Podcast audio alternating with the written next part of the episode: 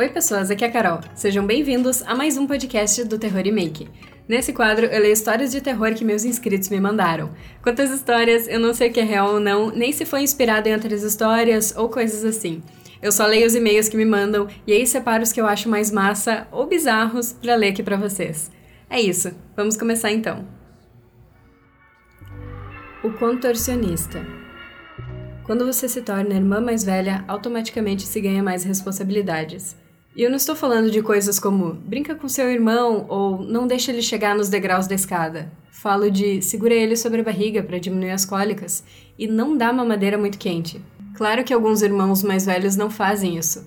Porém, eu sou 10 anos mais velha que meu irmãozinho. Aiden era um bebê adorável e, embora desse certa dor de cabeça, nunca foi em estado alarmante.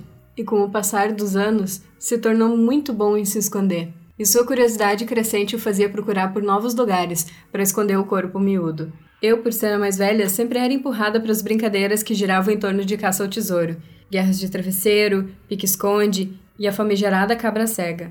Por isso, agradeci imensamente quando Aiden chamou um coleguinha de escola para brincar lá em casa. Nathan era pequeno para a idade, e isso gerava esconderijos inacreditáveis, como um impressionante cesto de roupas sujas. Dono de cabelos Black Power e inteligência exagerada, quase sempre liderava as peripécias da dupla. No entanto, eu nunca soube quem tomou a frente naquele dia. Era o meu último final de semana em Churchill.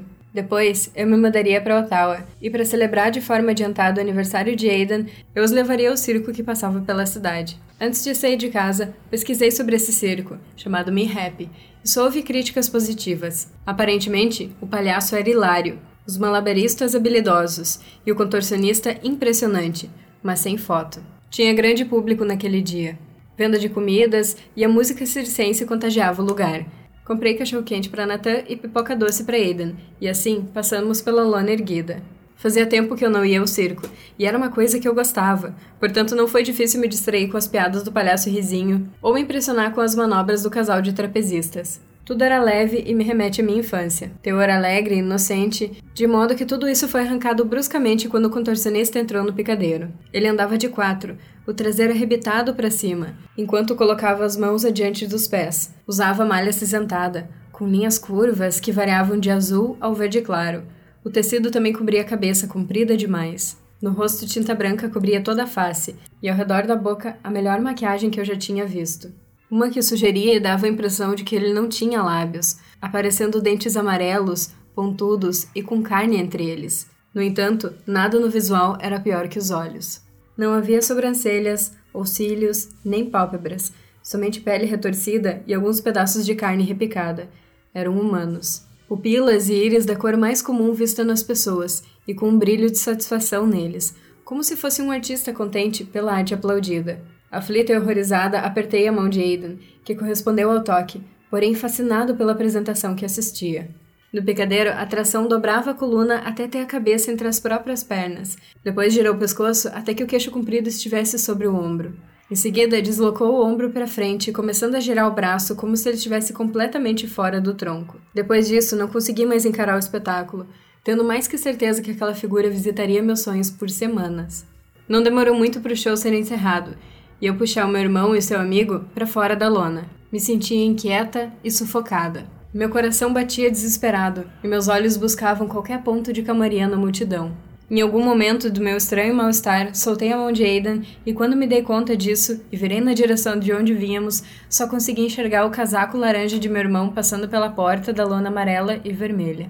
Corri naquela direção e me vi de volta dentro do circo, mas sem sinal da dupla de crianças. Sem pensar nas consequências, subi no picadeiro, o atravessei e passei pelas cortinas. Quase dei de cara com a mulher trapezista, que sorriu amável e apontou uma fileira de trailers. Obrigada! gritei já, deixando para trás. Passei por vários trailers, e entre eles, o palhaço risinho indicou as últimas moradias. Levantei meu polegar para ele e continuei a correr. Cheguei um enfileirado de jaulas, todas vazias, que cheirava urina e fezes.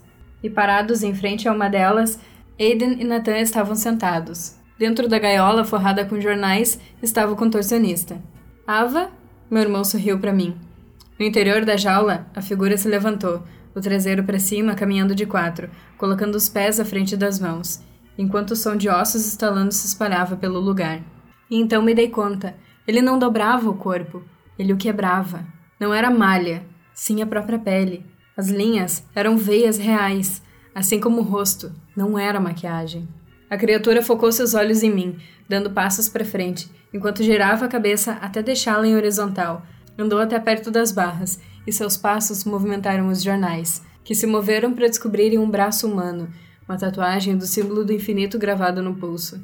Estava cortado na altura do ombro e ruído na altura do cotovelo. Entendi a carne entre aqueles dentes, no mesmo instante em que o monstro colocou a língua bifurcada para fora. Saliva grossa e vermelha pingou nos jornais. Sem movimentos bruscos, peguei Aiden pelo ombro, o colocando atrás do meu corpo. Dei um passo para frente sem deixar de encarar o contorcionista. Baixei a visão para o ferrolho da jaula, ao mesmo tempo que segurei na nuca de Nathan. Dei outro passo para frente e alcancei a tranca. Os olhos da criatura acompanharam a forma lenta em que deslizei o ferrolho. Abri a grade com a esquerda e empurrei Natan para dentro com a direita. Não vi o que aconteceu em seguida. Peguei meu irmão e desatamos a correr. Os gritos do garotinho, implorando por ajuda, é a última coisa que me lembro daquele dia. As bonecas. Era uma vez uma família que se mudou para o final da minha rua, na última casa. Pareciam ser uma família normal. Preparei um bolo e fui levar como boas-vindas. Era um casal com uma criança, linda, feliz e muito simpática, que estava usando um vestido branco com um laço vermelho no cabelo. Seu pai tem aparência de velho, com seu rosto pálido, com uma barba por fazer. Já sua mãe é alta, com 1,70m, coluna encurvada, com olheiras. Parecia estar preocupada. São simpáticos. No entanto, parecia que escondiam algo, ou que não queriam eu ali com eles. Não sabia se era algo que estava imaginando ou não, então deixei o bolo e fui para minha casa. Conforme os dias se passavam, eu observava a menina da janela da minha casa. Na maioria das vezes, ela sempre estava sozinha, brincando com suas bonecas. Até que um dia encontro os pais da menina meio assustados. Perguntei a eles o que tinha acontecido. Eles falaram que não era nada e que estavam bem. Nesse mesmo dia, me pediram para ficar com ela, para eles irem em uma reunião de trabalho. Falei que ficaria, afinal, amo crianças e essa menininha me lembrava muito minha irmã menor. Arrumei algumas coisas na minha casa e fui cuidar dela. Chegando lá, ela estava sentada de costas para mim. Parecia cantarolar alguma coisa enquanto penteava o cabelo de sua boneca. Me aproximei e fiquei chocada com a aparência do brinquedo. Era uma boneca grande, seu tecido era da cor branca, com algumas manchas vermelhas. Os olhos eram costurados, as roupas eram uma mistura de vários tecidos diferentes, dando um aspecto estranho. Pergunto para ela onde ela conseguiu tal brinquedo.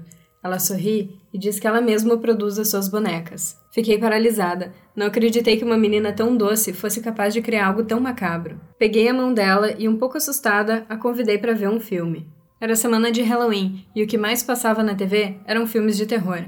Logo pensei que foi uma péssima ideia, Porém, ela insistiu em continuar assistindo. As horas foram passando e a noite avançando, e a cada minuto que passava, mais estranho eu me sentia. Aviso a pequena menina que vou ao banheiro. Ela fica me olhando fixamente a cada passo que eu dou em direção ao banheiro. Isso foi bizarro, pensei comigo. Mas àquela altura, tudo me fazia sentir sensações estranhas. Entro no banheiro, lavo meu rosto, me olho no espelho e me pergunto por que me sinto tão horrível. Seco minhas mãos, respiro fundo e saio do banheiro. Quando abro a porta, a menina está lá, me olhando, imóvel, da mesma maneira que estava quando eu entrei. Confesso que aquilo me aterrorizou. Eu entrei em choque. Minhas mãos suavam e eu sentia meu corpo todo tremendo. Foi então que eu perguntei o nome da menina. Afinal, até então, eu não sabia seu nome. Por sorte ou azar, seus pais chegaram antes dela responder. Você está pálida, disse a mãe da menina. Eu simplesmente sorri, peguei minhas coisas e voltei para minha casa. Os dias iam passando e toda manhã a menina do vestido branco brincava com suas bonecas, mas agora sempre olhando para minha janela. No dia 31 de outubro, ela veio até minha casa me convidar para brincar novamente. Eu aceitei. Confesso que estava com muito medo. Peguei minhas coisas, tranquei a casa, peguei minhas coisas, tranquei a casa e no caminho pergunto onde estão os pais dela. Ela falou que eles estavam numa festa de Halloween e que não poderiam levá-la junto. No entanto, achei estranho, pois fazia três dias que não via eles. Ela entra e me diz para esperar no sofá, pois quer me mostrar suas novas bonecas. E percebi que tais brinquedos tinham as mesmas características dos seus pais. Naquele mesmo momento, deixo minha chave cair no chão. Eu estava paralisada, meu coração disparou e tudo que eu queria era sair dali. Eu pego a menina pelos braços e pergunto quanto tempo faz que ela criou essas bonecas. Ela diz que faz três dias. Então a solto e pergunto se posso ir ao banheiro. Ela sorri e diz que sim. Chego ao banheiro e ligo para a polícia. Durante minha chamada, eu ouço os passos dela se aproximando. O policial me atende e diz que está tudo um caos devido ao Halloween. Ele irá mandar uma viatura logo pela manhã. A noite termina. E quando a polícia chega, encontra a menina com seu vestido que agora não é mais branco, cantarolando e penteando a sua mais nova boneca. A noiva. Em uma pequena cidade, no meio de uma floresta, vivia uma garota chamada Marina. Ela era considerada bela por todos. Ela tinha pele pálida, olhos azuis, lábios rosados, cabelo ruivo e ondulado, e sua voz era doce e suave. Marina era filha de um padeiro e de uma costureira. Ela tinha duas irmãs mais velhas, Lucy e Esther, que inclusive Marina odiava, pois achava que sua mãe gostava mais das duas do que dela. Marina, apesar de sua aparência bela, tinha muita raiva, inveja e maldade em seu coração. Ela adorava ser o centro das atenções. Ela amava ter os homens aos seus pés, mas nunca dava chance para nenhum deles, pois ela achava todos bobos e inúteis. E na cabeça dela, nenhum deles era bom o bastante para ela. Marina tinha 19 anos e seus pais queriam que ela arranjasse um marido. Porém, ela não estava muito interessada em ninguém de sua cidade. Até que seus pais apresentaram a ela um homem que ela nunca tinha visto na cidade. Até que seus pais apresentaram a ela um homem que ela nunca tinha visto na cidade. Ele se chamava Tom. Ele tinha chegado recentemente para passar quatro semanas na cidade estava visitando sua tia. O pai de Marina o convidou para um jantar, para conhecê-lo melhor, e Tom aceitou o convite. Marina ficou extremamente animada, pois se interessou pelo misterioso e atraente Tom. No dia do jantar, Marina conversou bastante com Tom e descobriu que ele era solteiro e que estava à procura de uma noiva. Ela aproveitou o assunto para demonstrar interesse por ele, e ele fez o mesmo, o que deixou Marina muito feliz. As horas passaram e o jantar acabou, e Marina falou aos seus pais que se interessou pelo rapaz. Seus pais não foram muito com a cara de Tom, pois as histórias que ele contava sobre sua vida eram meio confusas e pareciam ser mentira. Então os pais de Marina falaram para ela não se aproximar desse rapaz, já que eles não sabiam muito sobre ele. Marina foi para seu quarto furiosa com seus pais. Marina estava se encontrando na floresta com Tom, escondida de seus pais há três semanas, e isso foi suficiente para ela se apaixonar por ele. Na sua última semana na cidade, Tom pediu Marina em casamento e disse que ia falar com os pais dela, para ter a bênção deles. Porém, Marina já imaginava a resposta de seus pais. Então ela disse para Tom não falar nada, pois ela queria fazer uma surpresa para seus pais quando fosse dar a notícia. E ele concordou com Marina. Marina contou no calendário que em cinco dias seu amado iria embora. Então ela pegou o vestido de casamento que sua mãe usou para casar com seu pai e, com suas habilidades de costura que aprendeu com sua mãe, ela ajustou o vestido e mudou alguns detalhes para ficar com a sua cara. Quando o vestido ficou pronto, ele ficou perfeito. Parecia um lindo vestido de princesa. E quando ela terminou, faltavam dois dias para Tom ir embora. Então ela se encontrou com ele e disse: Tom, eu irei falar com meus pais essa noite sobre o seu pedido. E amanhã, duas horas antes de você ir embora, vamos nos encontrar aqui. E eu trarei a resposta deles. Tom balançou a cabeça concordando com o que Marina disse. O sol se põe e a noite chega. E na hora do jantar, Marina fala para seus pais e suas irmãs sobre o pedido de Tom e pergunta se seus pais autorizam esse pedido. Os pais dela recusam e falam que ela não pode se casar com quem acabou de conhecer. Ela fica muito furiosa e começa a gritar com seus pais. O seu ódio fica maior ainda quando suas irmãs se metem na conversa expressando sua opinião e seus pais concordam. Isso deixa ela muito furiosa. Ela corre para o seu quarto, bate a porta e se tranca, e começa a chorar bastante. Só que o seu choro não era de tristeza, e sim de ódio, por seus pais não terem aceitado o tom e por terem concordado com as suas irmãs que ela odeia. As horas se passam e logo é meia-noite. Marina não saiu mais do quarto e sua família foi dormir. Foi quando ela decidiu dar um fim em sua família. Ela vai até a cozinha, pega uma faca e vai até o quarto de suas irmãs e silenciosamente mata suas irmãs com um corte em seus pescoços. Depois ela vai no quarto de seus pais e encontra apenas sua mãe. E então faz a mesma coisa que fez com suas irmãs e corta o pescoço de sua própria mãe. Depois desce as escadas e vê seu pai dormindo no sofá. Ela caminha até ele e, diferente de suas irmãs e mãe, ela não corta o seu pescoço. Ela o esfaqueia com toda a sua força e ódio. O dia amanhece e Marina cobre os corpos de sua família com um lençol. E começa a se produzir para encontrar com seu grande amor. Ela começa tomando banho para tirar todo o sangue de cima dela. Depois arruma seu cabelo com um penteado perfeito. Depois faz uma maquiagem para esconder a cara de sono da noite passada. Logo depois, ela coloca seu vestido e sapatos. E para finalizar, ela coloca o seu véu. Ela se olha no espelho e se acha deslumbrante. Depois de passar o dia todo se preparando, ela percebe que já é a hora de encontrar Tom. E ela vai. Chegando lá, ela conta para Tom que seus pais não aceitaram que eles se casassem e que acabou os matando por conta disso. Tom, então, com um olhar de desprezo, fala: Você é louca. Eu não vou ficar com uma assassina. Aliás, eu nunca quis ficar com você. Eu só queria me casar com você para que quando seu pai morresse, eu também me aproveitar da herança que ele ia deixar para você. E eu nunca tiraria você daqui. Eu iria embora sozinho, porque eu tenho outra mulher que não é louca igual você. Para mim, você seria apenas uma outra mulher que eu iria usar. Ao ouvir isso, Marina começa a chorar e seu coração se enche de ódio novamente. E ela vai para cima dele para tentar matá-lo. Porém, ele é mais forte e agarra seu pescoço e começa a estrangulá-la. Marina, ao ver que está prestes a morrer, só consegue sentir ódio e uma enorme sede de vingança. De repente, tudo fica escuro. Marina havia morrido. Tom foge e deixa ela no meio da floresta morta.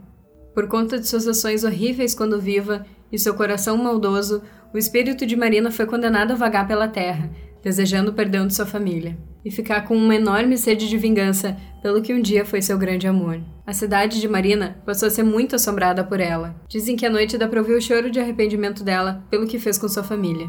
Ela também perturba a cabeça de mulheres com um coração ruim como o dela, para ficarem obcecadas em ter a beleza dela. E quando não conseguem, essas mulheres ficam frustradas, acabam enlouquecendo e tiram a própria vida. Reza a lenda que ela aparece vestida de noiva e com uma faca na mão para homens casados que são infiéis com suas esposas, ou para homens que agridem suas esposas. E ela também aparece para eles com apenas uma intenção: esfaquear todos até a morte. Se ela fosse mais atenta. Há uma garota loira sentada no banco do ônibus à minha diagonal. Se ela fosse mais atenta, notaria o jeito que eu a encaro faz uns cinco minutos mas ela está com os olhos azuis grudados na tela do celular. Que hábito irritante! Ela age como se não tivesse um ônibus cheio de possíveis assaltantes, que roubariam aquele celularzinho caro em segundos. Ela é muito bonita, está vestida inteiramente de preto. Bem estilosa, aliança azulada e com uma pequena faixa vertical branca indica que é comprometida. Ela finalmente guarda o celular. Eu desvio meu olhar disfarçadamente, arrumando o cabelo castanho, bagunçado e seco. Minha aparência está ficando horrível. A fome que sinto também está me torturando. Tenho que cuidar disso logo. A garota loira está mexendo em uma pasta, com papéis da Federal. Ah, sim, se eu fosse ela, ia querer exatamente isso. Ela é linda, tem um futuro brilhante. Penso que seria muito bom ser ela. Na hora que ela desce no na hora que ela desce do ônibus, eu desço no mesmo ponto. Eu esbarro nela e bato meu ombro no seu. Ah, me desculpe, moça. Ela apenas resmunga um tá tudo bem e segue em frente. Ela nem me olha. Se ela fosse mais atenta, perceberia que o seu celular não está mais no bolso de sua parca preta. Ela nem colocaria ele lá com metade para fora do bolso para começar. E ela com certeza veria meu rosto semi-decomposto, agora coberto pelo capuz. Mas ela é tão desatenta. Ela já está bem longe, pouco se importando com a pessoa estranha que esbarrou nela minutos atrás. É incrível o que dá para descobrir com o celular de alguém hoje em dia. Simplesmente impressionante. Com pequenas pesquisas e entrando nos aplicativos certos, descubro o endereço dela. Fácil, fácil. Quem é que não coloca senha no celular hoje em dia? Se ela fosse mais atenta, perceberia que há algo errado. Que a chave da porta da casa está trancada com uma volta, e não com duas como ela tinha deixado. Ela perceberia a dobra, que eu deixei sem querer no tapete azul e branco da sala, mas ela é tão desatenta. Ela perceberia a minha respiração ofegante dentro de seu guarda-roupas enorme, antes que eu tivesse tempo de pular para fora dele. Com minha aparência já bem desfigurada, inumana, minhas garras e meus grandes dentes afiados. Eu a agarro e começo a desmembrar seu corpo, devorando cada músculo, ossos, pele e tudo mais. Eu nem me lembro dela ter gritado, nem de nenhuma reação. Minha concentração estava inteiramente focada na carne deliciosa de seu corpo humano frágil. Olho para o quarto, imundo e ensanguentado, Aff, eu odeio lavar louça. Eu pego a aliança azulada no chão e ponho meu dedo. Coloco meu lindo cabelo loiro para trás, enquanto encaro meus olhos azuis no espelho do quarto. É, realmente, você é o que come. E essas foram as escolhidas de hoje. Muito obrigada a todos que mandaram as histórias. E se a tua não apareceu ainda, calma que um dia a gente chega lá. Se você gostou e quer mais histórias assim, é só dar uma procuradinha no meu canal no YouTube. Lá tá cheio de histórias muito massa. Espero que vocês estejam se cuidando. Muito obrigada por ouvir, um super beijo e até a próxima. Bons sonhos!